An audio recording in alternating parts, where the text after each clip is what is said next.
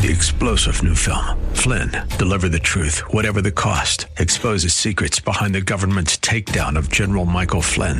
Flynn knew what the intel world had been up to. He ordered the first audit of the use of contractors. This set off alarm bells. He told the truth. He was the most dangerous person for Donald Trump to hire. They had to get rid of Flynn. Flynn, deliver the truth, whatever the cost. Available now. Watch it today. Go to salemnow.com. Salemnow.com.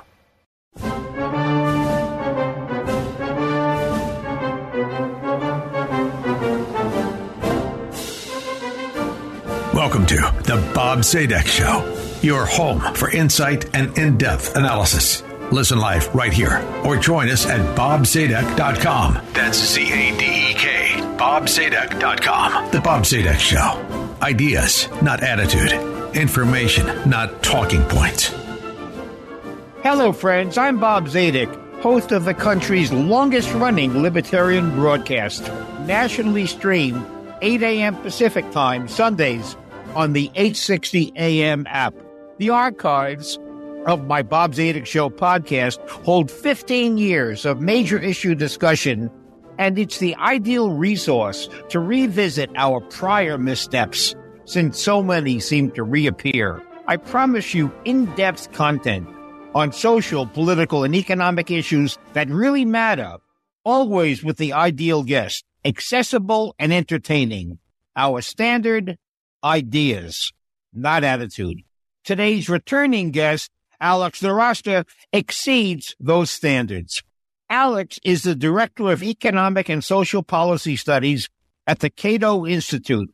He has most recently co-authored the data-rich book, Wretched Refuse, the political and econ- economy of immigration and institutions. Alex, my friend, welcome back to the show. Thanks a bunch, Bob, for having me. If I may, a personal note to my audience. Alex was my first Cato friend at my very first visit to a Cato retreat uh, on the on the Thursday night opening dinner. By random, Cato had the very good judgment of having me sit next to Alex. We we met then, and we've been friends and colleagues and laboring for liberty ever since. So, Alex, Alex, when I welcome you back to the show as my friend, I truly mean it. Well, thanks, Bob. It's a pleasure to be here and pleasure to be your friend. And I'm so glad that the planners of that Cato event sat us next to each other. Well, luck. Oh, me too. Now, uh, to tee up today's subject, irrespective of one's position on immigration, everyone seems opposed to illegal immigration. In such conversations, when that topic comes up, I'll follow up by asking whomever I'm speaking to, actually, which are you more opposed to, the illegal or the immigration? In other words, if all immigration were legal, would you be content? That's where the real conversation starts. And that is where my conversation with Alex begins. Alex, in your Substack blog found at anaresta.substack.com, you presented the legalism fallacy as an impediment to the nation's conversation about immigration. Please explain, if you would. So the legalism fallacy is the assumption that a policy is good because it's legal and it's a focus on the legal issues and just means that you ignore mainly the consequences of it. So in immigration, it means that people, like you said, are uh, just very fired up and they focus on the fact that there's a lot of illegal immigration, but they never deal with the consequences of it. They never try to deal with the effects of you know, what causes illegal immigration. And they never deal with the idea or rarely deal with the idea of like, what can we do to make immigration more legal, for instance? And are the consequences of that policy good? So it's a focus on the law and assumes that the law is what's right. And that's it. And it really just crushes any kind of interesting debate about what policy should be and just focuses where everybody tries to pretend to be a lawyer. In other words, to put a little flesh on those bones, if I might, uh, the legalism fallacy could have used as an example, hmm, 18th Amendment to the Constitution. Drinking alcohol became illegal. That didn't seem to make it bad to, uh, to, to use alcohol. Nobody believed prohibition was a really good idea simply because it was a law. And let's not stop there. Let's go to the Constitution and let's observe that women didn't have the right to vote. Let's observe that slavery was legal uh, and apply Alex thought of the legalism fallacy to those issues. In other words, the law is neither good nor bad per se. It's good or bad if it complies with our view of what society should be like and what life in our country should be like. And in this case, immigration fails miserably. So Alex suggests, and we will spend the hour discussing what's, and this is actually a semester crammed into an hour, but what's wrong with the law regulating immigration now? How does it fail on so many levels? Now, Alex, let's start with the so-called law because it's such a mess. The law, it isn't even clear what our rules are because there's no coherent set of rules. Let's just drill down a bit and let's start at the highest level possible with the Constitution, uh, just to get us into the ballpark, if you will. The Constitution says very little about immigration other than what appears almost to be an afterthought, enlisting the powers that the legislative branch has it lists as the power to establish a uniform rule of naturalization. That's it. That's all the Constitution says to us about immigration policy. And it seems to require a uniform rule. So, so the, the founders only cared that it be uniform.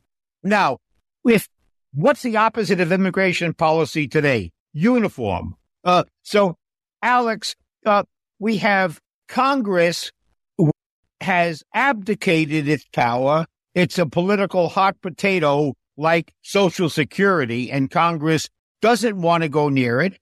The president, from time to time, steps into that quagmire and examines executive powers, stretches them, if you will, and r- rules by executive power to fill the void in what Congress has failed to do. So give us a very broad, we're not going to drill down at all. We have too much work to do, but the big picture on what passes for immigration policy today, and then we'll test it and see how it fails. So you mentioned naturalization. There are two big parts of immigration law. The first part is naturalization, as you mentioned, which is just the process of becoming a citizen, who can become a citizen, etc. That is clearly within the power of Congress. The other part is, well, who can come here to live or work, not become a citizen, but just come here and live and work. And the Constitution is silent on beginning in the later part of the 19th century um, Congress started to pass some rules, some laws restricting the peaceful movement of people to the United States, even if they didn't want to become a citizen. And since then, this body of laws has grown through successive Congresses and executive actions to be the second most complicated portion of American law. The only portion more complicated is that of uh, the income tax, according to many law professors who study this topic.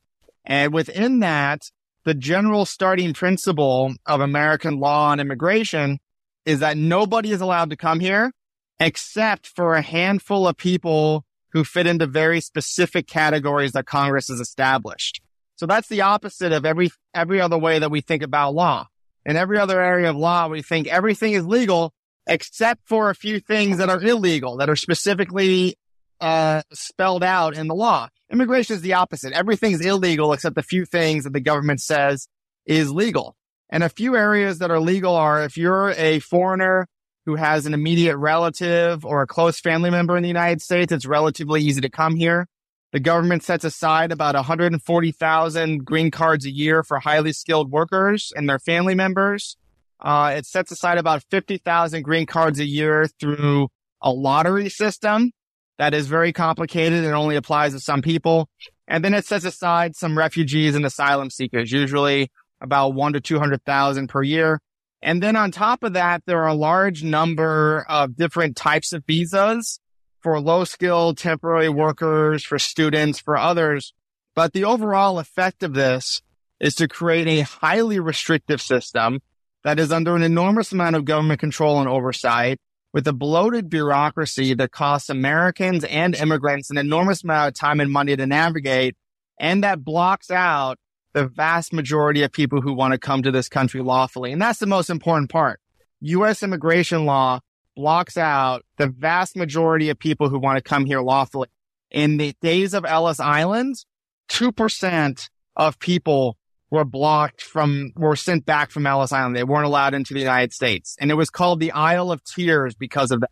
Nowadays, only maybe uh, 5% of people who want to come here are able to apply and do so in the first place. So it is far, far worse than anything we've experienced in American history. Now, Alex, you did a bit of a whitewash in one of your comments of a second ago. You were too kind to American political history.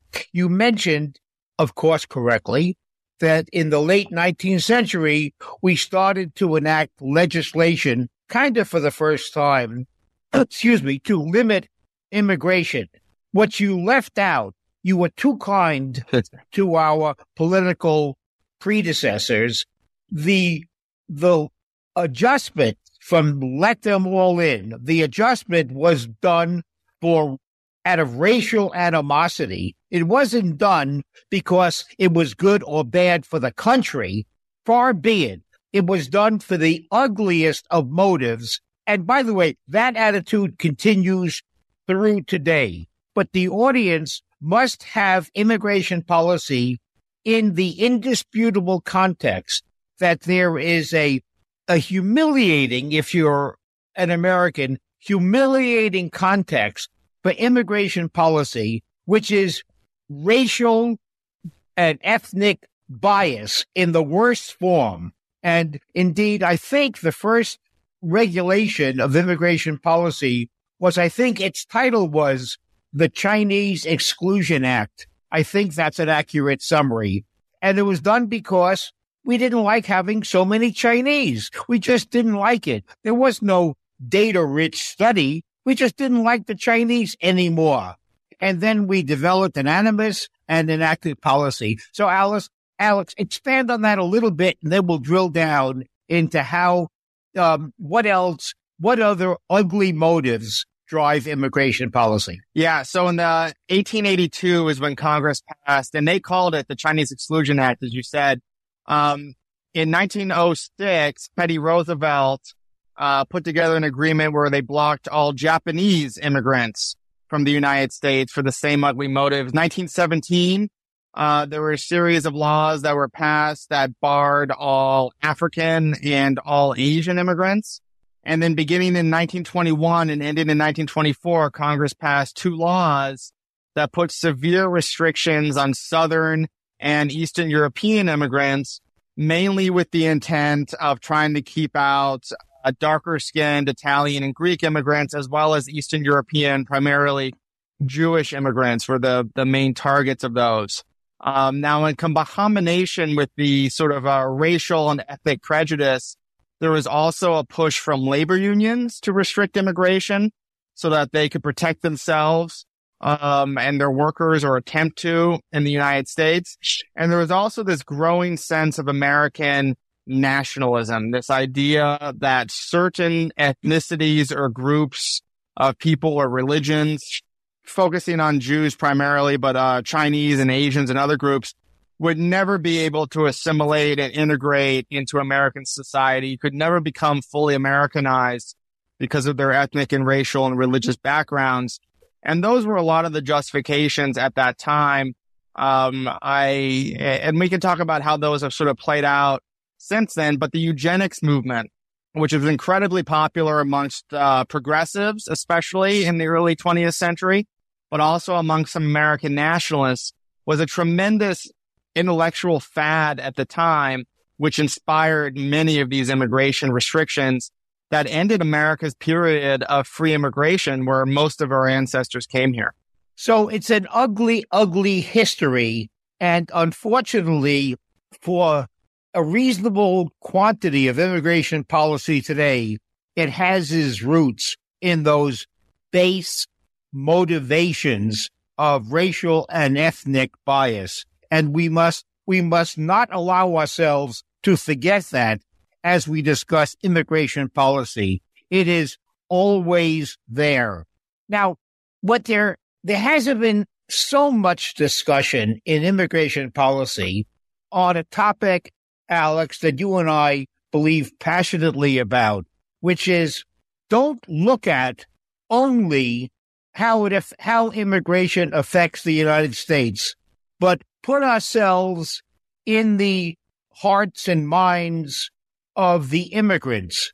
You and I passionately believe that all humans, all men are endowed by men, the, the founders meant all people. All men are endowed with certain inalienable rights.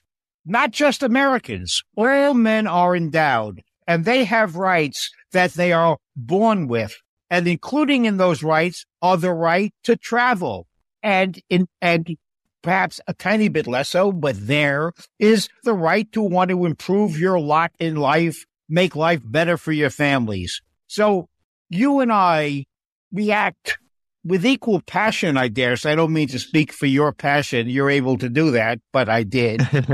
to the rights of the immigrant.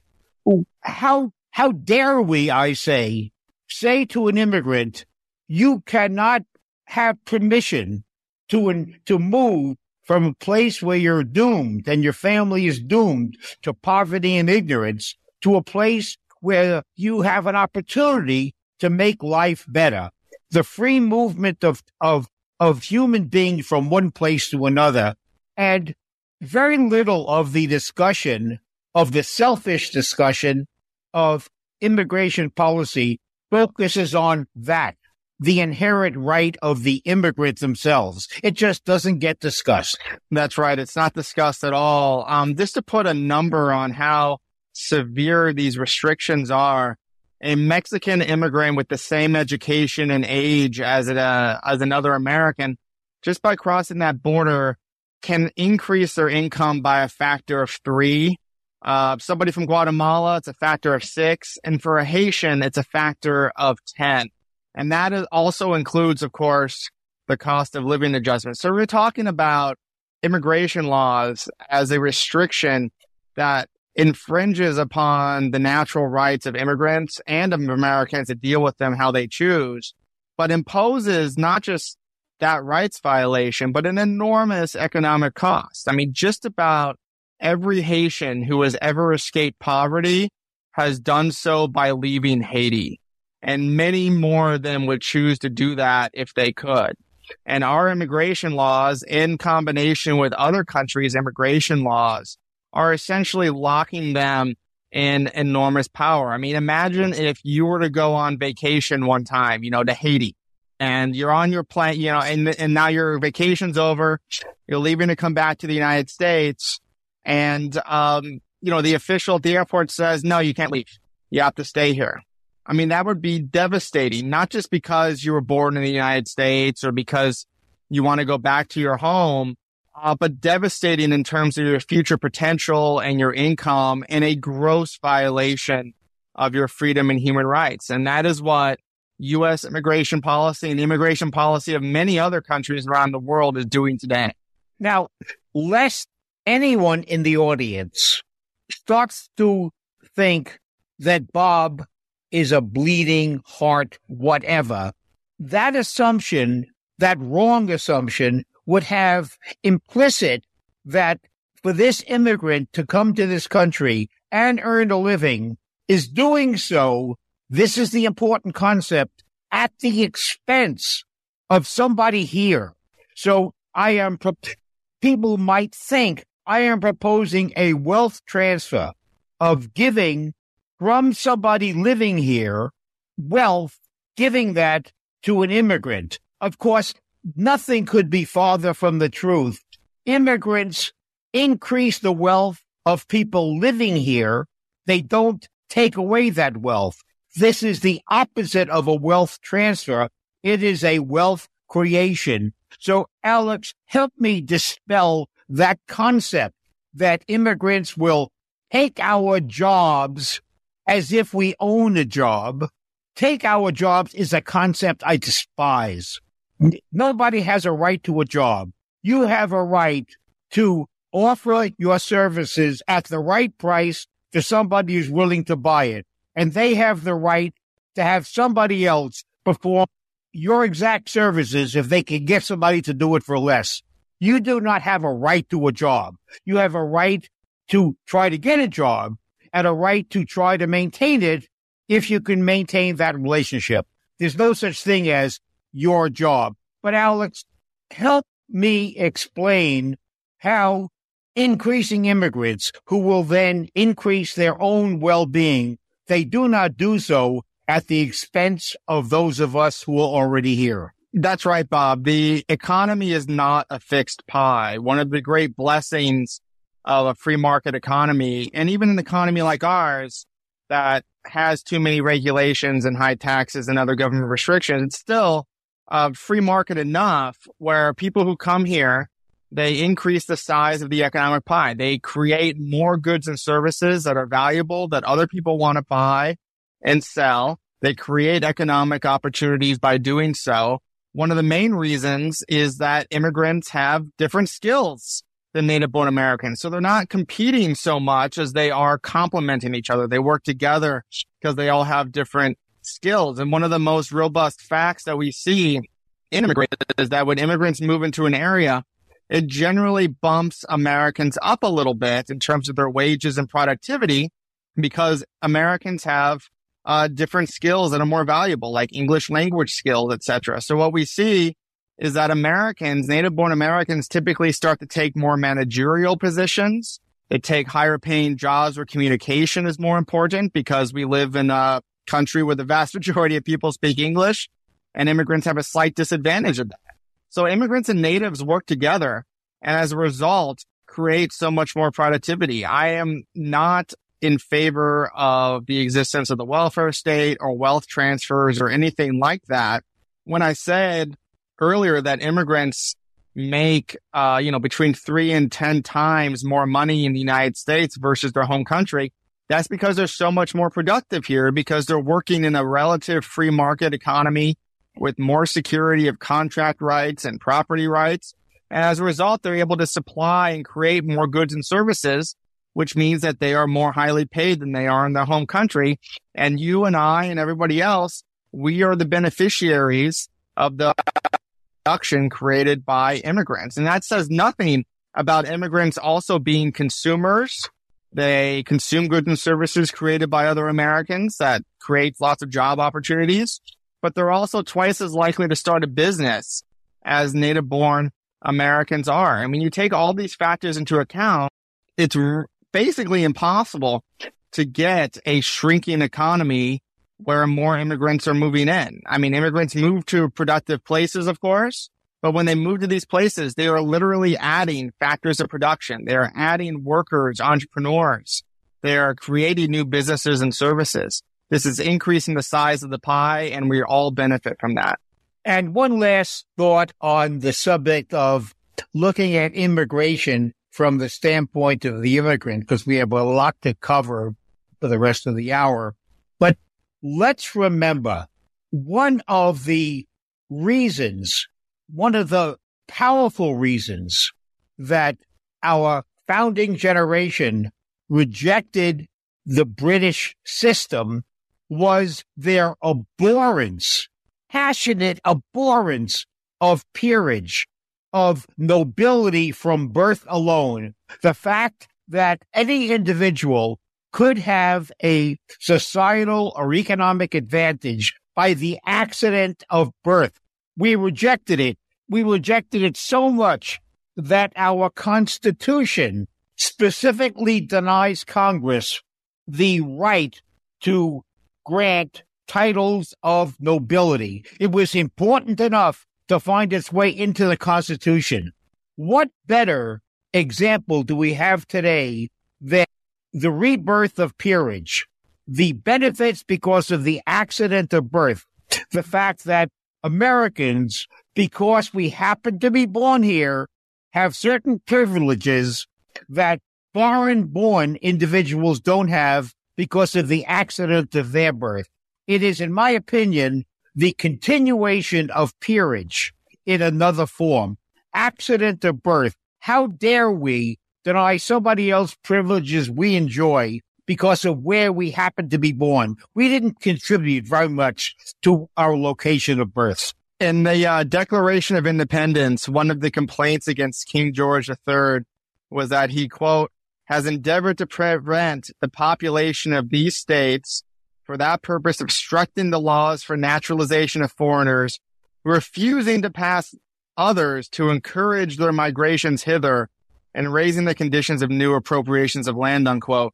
One of the complaints of the founders was that the British didn't allow the American colonies to increase immigration. How far we have fallen in that today, American politicians, many of whom claim to support the Constitution, support immigration restrictions that our ancestors rebelled against. Now, Alex, in, in the piece you recently wrote in your subs column, you, uh, you mentioned that, uh, or you focused on what the policy should be.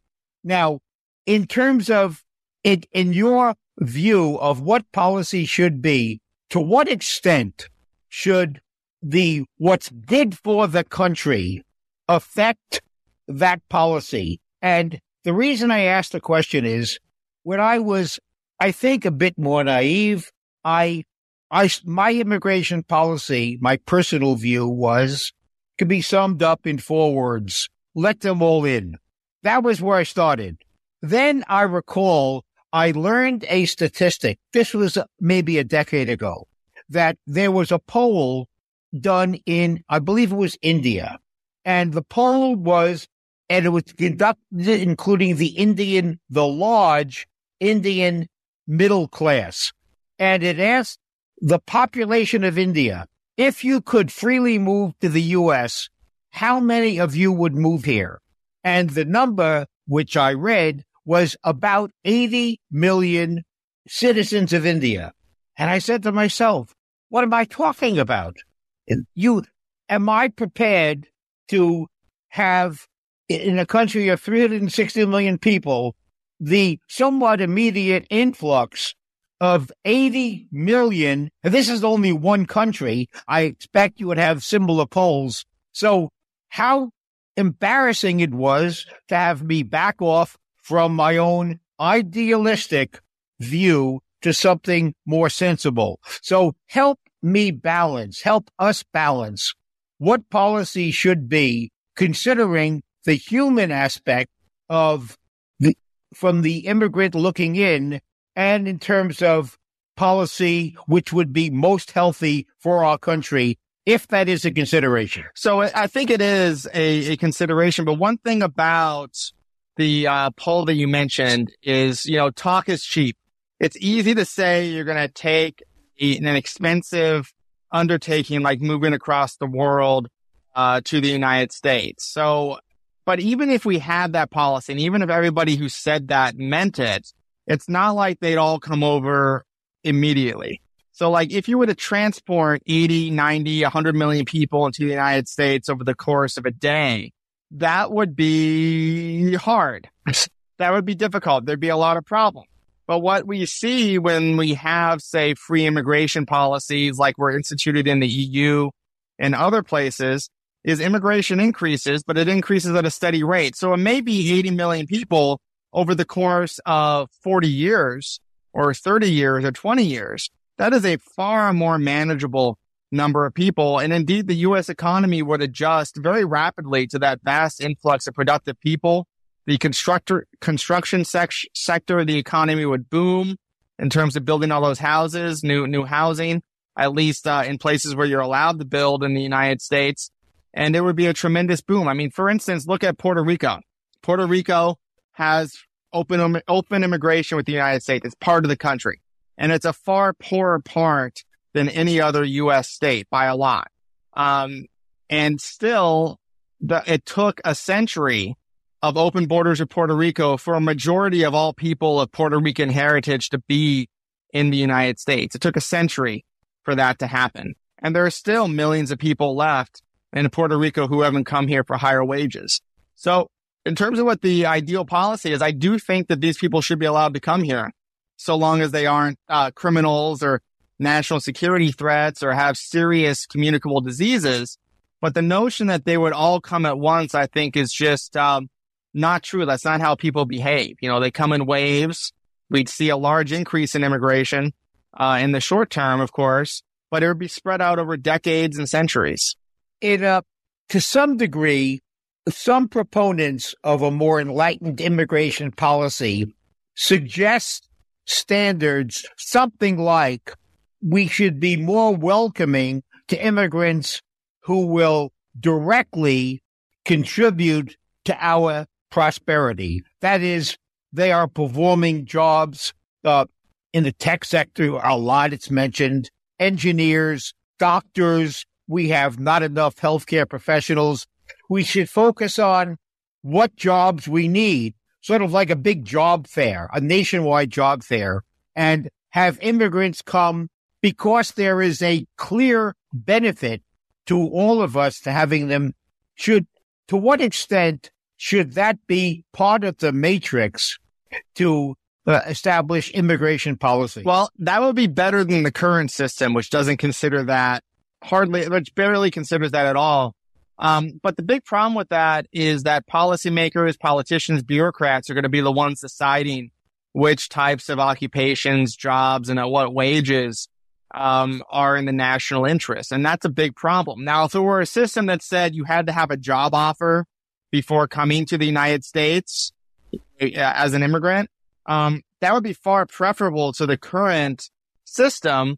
But still, there are lots of people here uh, who want to come here who will be entrepreneurs, who will start firms. And the government is not very good at identifying those people before they arrive in the United States. Now, you know, I, I work at Cato. I work with policymakers.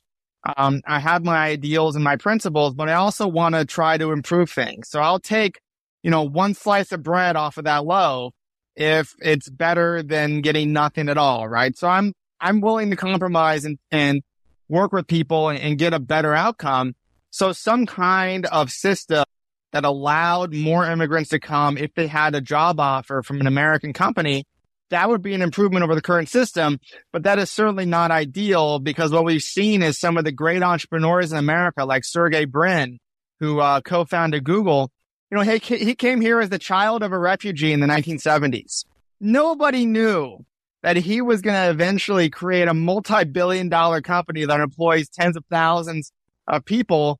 A company so large and successful that it's become a verb, right? To Google is now a verb and part of our English language. We can't expect the government to do a good job of identifying those individuals in advance because he was just a kid. What economic, um, what did he add to the economy, right? He probably went to public schools. But, um, if we had a system that tried to get people here once they were offered a job, that would still be a vast improvement over our current system, which is so restrictive and only considers that in a handful of cases. You recently engaged in a debate on Bari Weiss's Substack. Um, and we're not going to get into that debate, but it's, it's, I invite our listeners to listen to that debate. It was quite interesting. But when I listened to it, your opponent, if you will, um, in her answer to this question, she wanted to establish a standard, and this is what I flagged, uh, Alex, and I couldn't wait to have you on the show to discuss it. Uh, she would establish as a standard, we should have immigrants come here who demonstrate, and her phrase was a likelihood of success. And I have that in quotes. And I say, that's fine. that's probably every immigrant. Every immigrant is probably going to succeed. That's why they're coming here. It's almost as if immigrants, are, I am passionate about entrepreneurship and I respect those who are entrepreneurs who bet everything on their own ability to succeed. Well, the typical American immigrant can't hold a candle to an immigrant. Talk about betting everything on only your skill and your drive to succeed. Track, they come to a country where they may not speak the language. They have only what's in their suitcase and their determination to give their kids a better life. Um, they universally have a likelihood of success. So I would tell Jessica if I were debating her with you, I accept that standard, and that means totally open borders. I just had to sneak that in, uh, and I hope I hope I hope she'll be listening when when I I comment. Now, uh, there's an interesting part of the debate is the so-called culture wars, and I say, what a strange concept. The Constitution has no interest in anybody's view of culture. The Constitution does not legislate culture. That is left. The culture is, is the result of a bunch of human beings acting off one another. That's what culture is. Culture is a result, not a goal. And yet we end up having culture wars. Uh, people are afraid of our culture changing. A, we have no culture other than one that is constantly evolving. And so, but the culture wars are such a disproportionate part of the conversation. And I mentioned that, Alex, and invite your commentary because earlier in the show, I commented a bit out of perhaps disappointment uh, that uh, so much of our policy is born of discrimination, racial animus, and the like. And here it's all hung out to dry, the culture wars. So talk a bit about the fear that the nativists have about losing something which in reality doesn't even exist. So one of the most unique aspects of American culture historically is our welcoming of immigrants and our assimilation of immigrants into American culture, into American society, where we treat them as Americans and they think of themselves as Americans. And that continues to this day. If you take a look at rates of English language acquisition, volunteering, uh, educational assimilation, income assimilation, uh, family size, religious attitudes, uh, immigrants and their descendants do a wonderful job of assimilating to the American norm, much uh, as well as they did a century ago, and even better on some metrics. So the idea that we have or have to have a government assimilation bureau or some kind of policy to do this is just crazy, in my opinion, and ignores the vast success that we've had over the centuries and continue to have of assimilating people. And all of the recent controversies in the culture war, I think they mainly resol- uh, revolve around the issue of uh, wokeness and um, th- this sort of new idea about like racial essentialism. This was not an immigrant import. The idea of wokeness was created by Americans for Americans. It is an indigenous um, cultural evolution it is not a good thing, in my opinion. I don't like it. Um, but it is not the aspect that immigrants have brought in. And when you do polls to try to get at what wokeness is and ideas about that, immigrants are far less woke than native born Americans. So for all these nativists who are really complaining about the culture war and changes to American culture, if they really believed what they said, they would be supportive of more immigration because these people have, immigrants have attitudes that are more similar to Americans in the 70s and 80s than Americans today in terms of those issues. what's interesting is you mentioned, as I knew you would, the word assimilation. Assimilation is those who oppose immigration use as one of their arguments the immigrants are slow to assimilate. And I have two comments on assimilation for which I'd appreciate any thoughts you might have. Number one, there are some groups who never assimilate. The Amish in Ohio. Now, somehow, maybe I'm just naive. I don't feel that threatened by the fact that the Amish refuse to drive EVs and even cars. I don't feel threatened by the Amish aggressively remaining insular and living by themselves in their lifestyle. I don't feel threatened by the fact that New York City and San Francisco and other cities have a Chinatown. I'm not threatened by that. I'm not threatened by Japantown in Los Angeles. I like it. I like to go there. I enjoy walking in the streets. I respect the fact that they are seeking to retain their culture. And let's not forget Hasidic Jews in Brooklyn, New York. They refuse to assimilate. They, they integrate themselves in New York City economic life. They participate and they go back to Brooklyn and they live their very insular, almost in many ways medieval lifestyle in some ways. And I say that with respect yeah. uh, and with curiosity, not as a, as a pejorative. So none of that threatens me. So assimilation lumps together, I think, two concepts.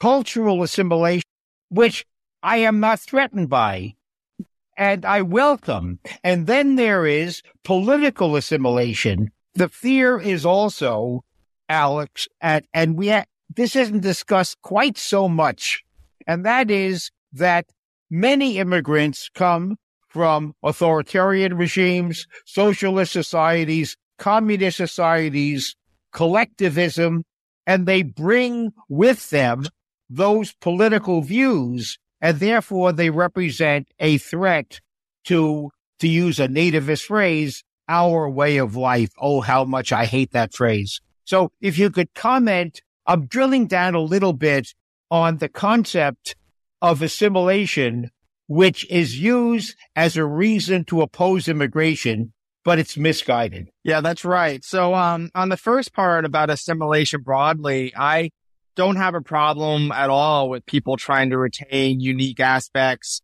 of their culture, like, uh, you know, like Haredi Jews do in New York or the Amish or Chinese, as you mentioned. Uh, but the fear from a nativist perspective, when you just take a look at the broad, big facts, you know, the vast majority of immigrants and their kids do move toward these American norms and they do it on political issues as well. So when you take a look at polls of uh, new immigrants to the United States, on various different political issues and policy issues and compare those to native born Americans, they're very similar. They're usually within the standard of error, standards of error.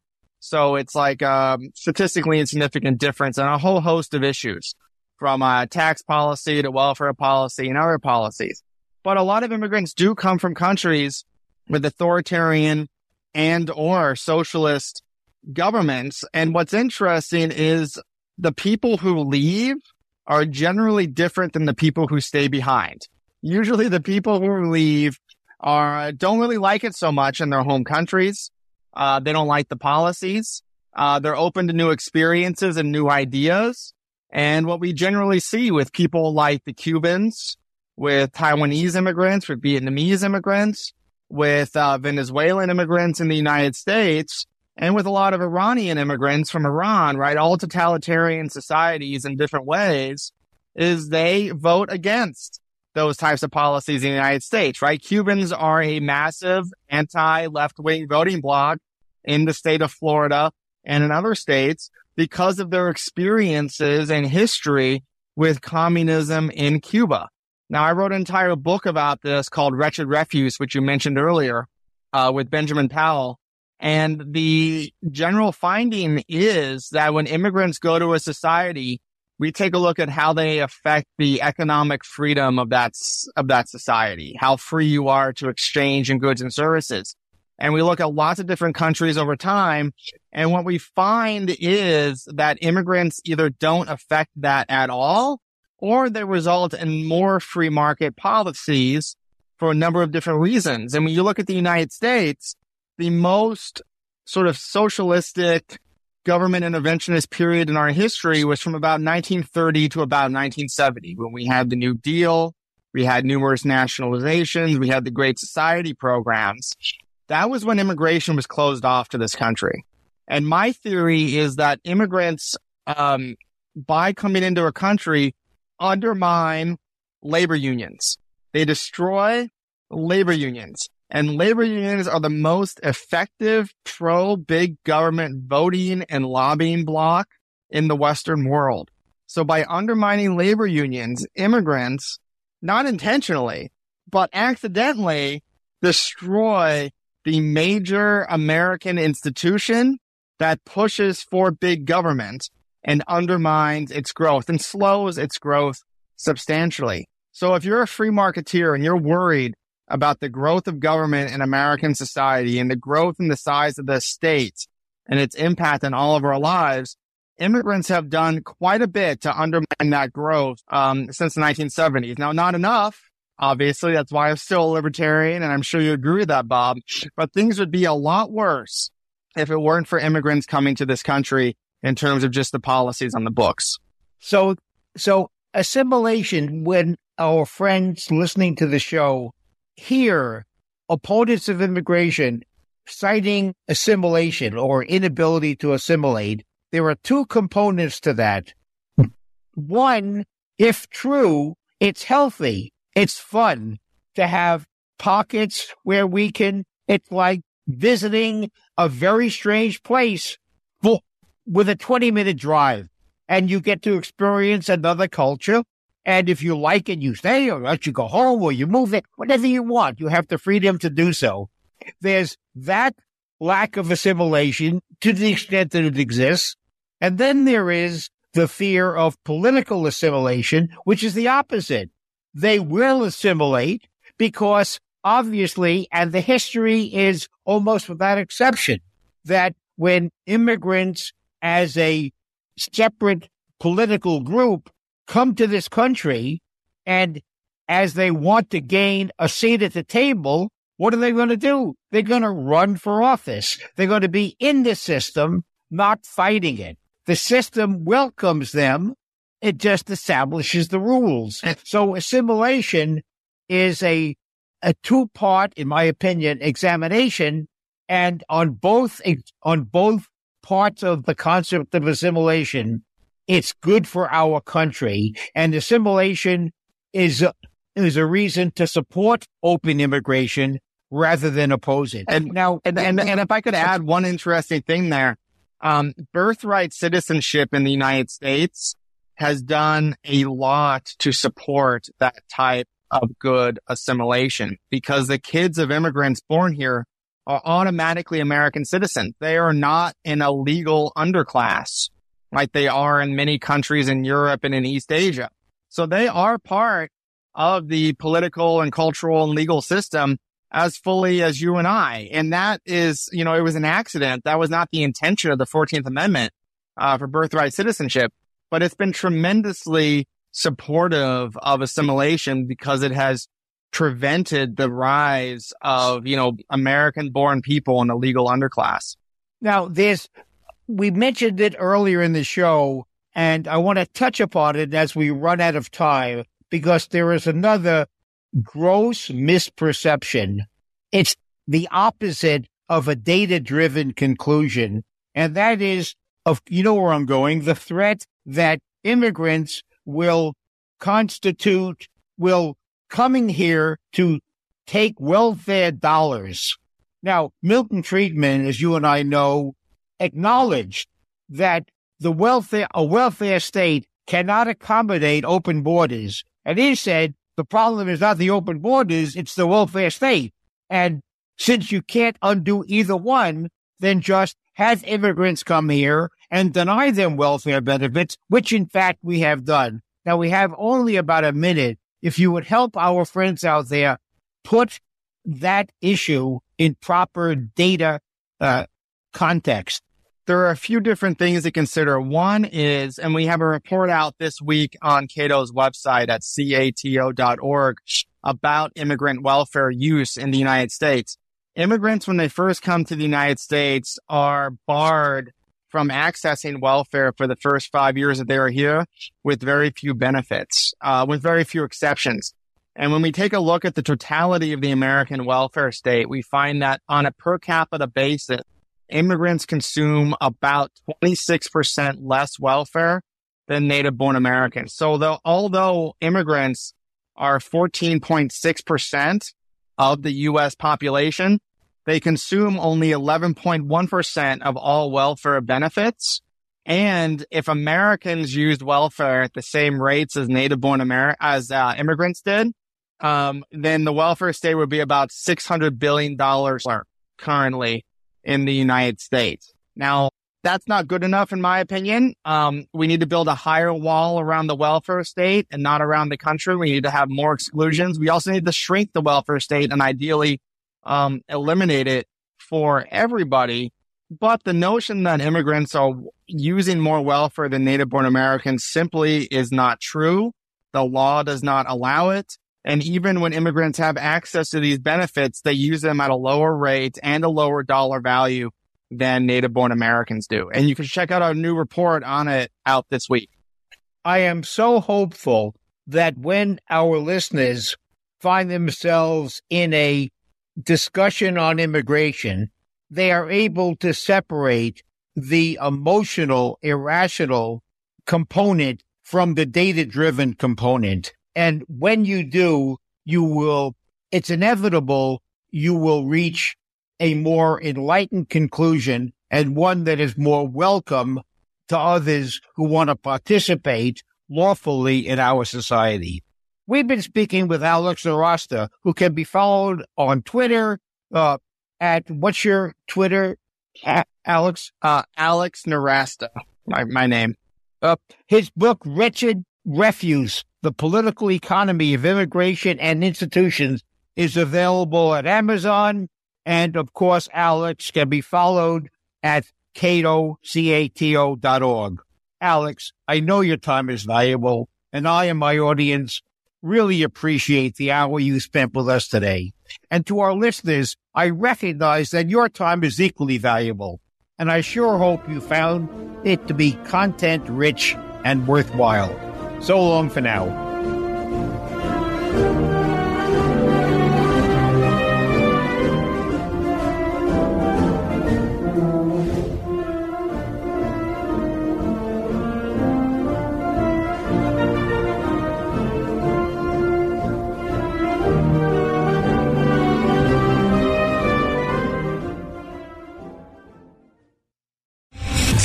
General Michael J. Flynn, head of the Pentagon Intelligence Agency, knew all the government's dirty secrets. He was one of the most respected generals in the military. Flynn knew what the intel world had been up to, he understood its funding. He ordered the first audit of the use of contractors. This set off alarm bells.